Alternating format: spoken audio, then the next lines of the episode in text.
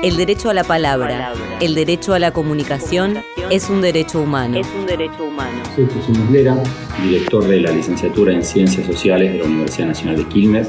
Entiendo que el ejercicio del periodismo es esencial para la vida en democracia porque de otra manera sería imposible entender y poder tomar decisiones acorde al tiempo que nos tocan vivir.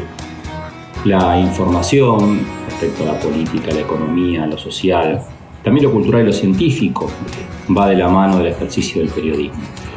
Por eso creo que es una, una profesión que requiere y necesita un gran compromiso ético y de formación.